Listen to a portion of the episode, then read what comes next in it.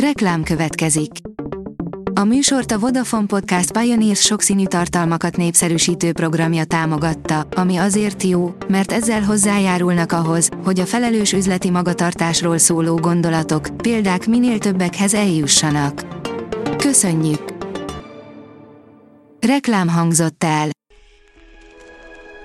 A top technológiai hírek lapszemléje következik. Alíz vagyok, a hírstart robot hangja. Ma április 26-a, Ervin névnapja van. Elfeledett magyar feltaláló zseninek köszönhetjük legnépszerűbb tárgyunkat, nevét mégis jobban ismerik a világban, mint itthon, írja a Promotions. Találmánya forradalmasította az írást, nélküle még mindig sokak keze lenne maszatos. Az in.hu oldalon olvasható, hogy több mint 2000 éves sírokra bukantak a Párizsi Notre Dame alatt. Friss ásatások több mint 2000 éves sírokat tártak fel a párizsi Ile de la Citon, a Notre Dame székes egyház jelenlegi helyén, az ásatásokat a párizsi RERB ingázó vasút Port Royal állomásának bővítése előtt végzik. A helyszínen, amely egykor a római kori Lutecia város volt, a Galpárisi törzs otthona, 50 sírt találtak. Nagyon különösen viselkedik a nap légköre, végre sejtjük, miért, írja a rakéta. A nap légköre elmondhatatlanul forróbb, mint az objektum felszíne. Hogy miért? Erre a kérdésre adhatnak végre választ az ESA Solar Orbiter szondájának az adatai. A Telex oldalon olvasható, hogy a krónika, amiben azt is feljegyezték, hogy a király külön kérte, ne jegyezzék fel, hogy leesett a lováról. A koreai Choson dinasztia egyik legnagyobb teljesítménye egy 472 évet felölelő, rendkívül precíz krónika, melyben a legbanálisabb, sokszor röhelyes dolgokat is rögzítették.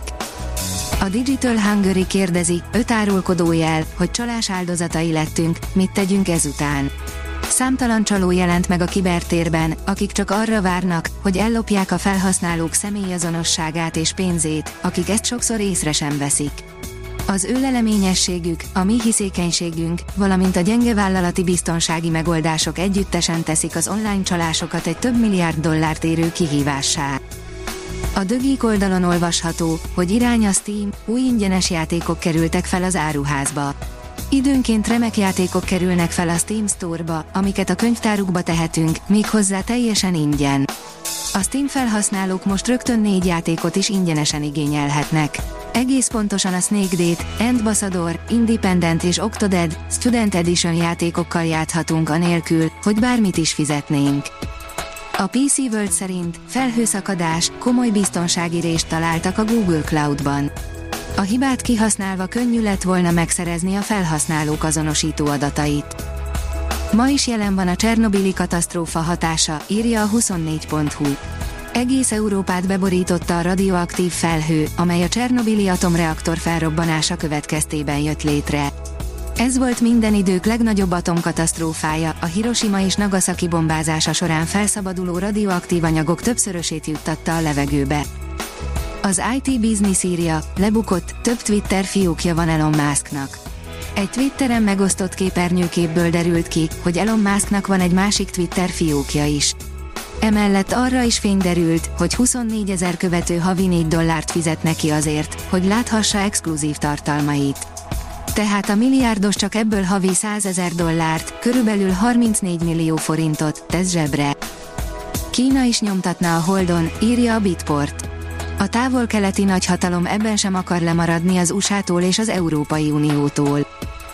A newtechnology.hu oldalon olvasható, hogy fejet és szemet is kapott a raktári humanoid. Az Agility Robotics frissítette korábban bemutatott kétlábú Digits raktárrobotját, amit már piacra is kíván dobni. A vállalat arra törekszik, hogy a gépet olyan képességekkel ruházza fel, amelyekkel átveheti az emberektől a sérülésveszélyes vagy ismétlődő feladatokat. Az okosipar.hu írja, tapintással memorizálja a megfogott tárgyakat az új robotkéz. Nagy felbontású érintésérzékeléssel rendelkező robotkezet fejlesztett az amerikai MIT egyik csapata, az eszköz egyszeri megragadás után pontosan képes azonosítani a tárgyakat. A ChatGPT elveszi a munkát a kenyai szellemíróktól, akik pénzért írnak meg eszéket amerikai egyetemisták helyett, írja a 444.hu. Körbeért a mesterséges intelligencia az afrikai országban, ahol az OpenAI korábban óránként kevesebb, mint 1,5 dollárt fizetett a munkásoknak, hogy tegyék kevésbé mérgezővé a chatbotot. A Hírstart tech lapszemléjét hallotta. Ha még több hírt szeretne hallani, kérjük, látogassa meg a podcast.hírstart.hu oldalunkat, vagy keressen minket a Spotify csatornánkon, ahol kérjük, értékelje csatornánkat 5 csillagra. Az elhangzott hírek teljes terjedelemben elérhetőek weboldalunkon is. Köszönjük, hogy minket hallgatott!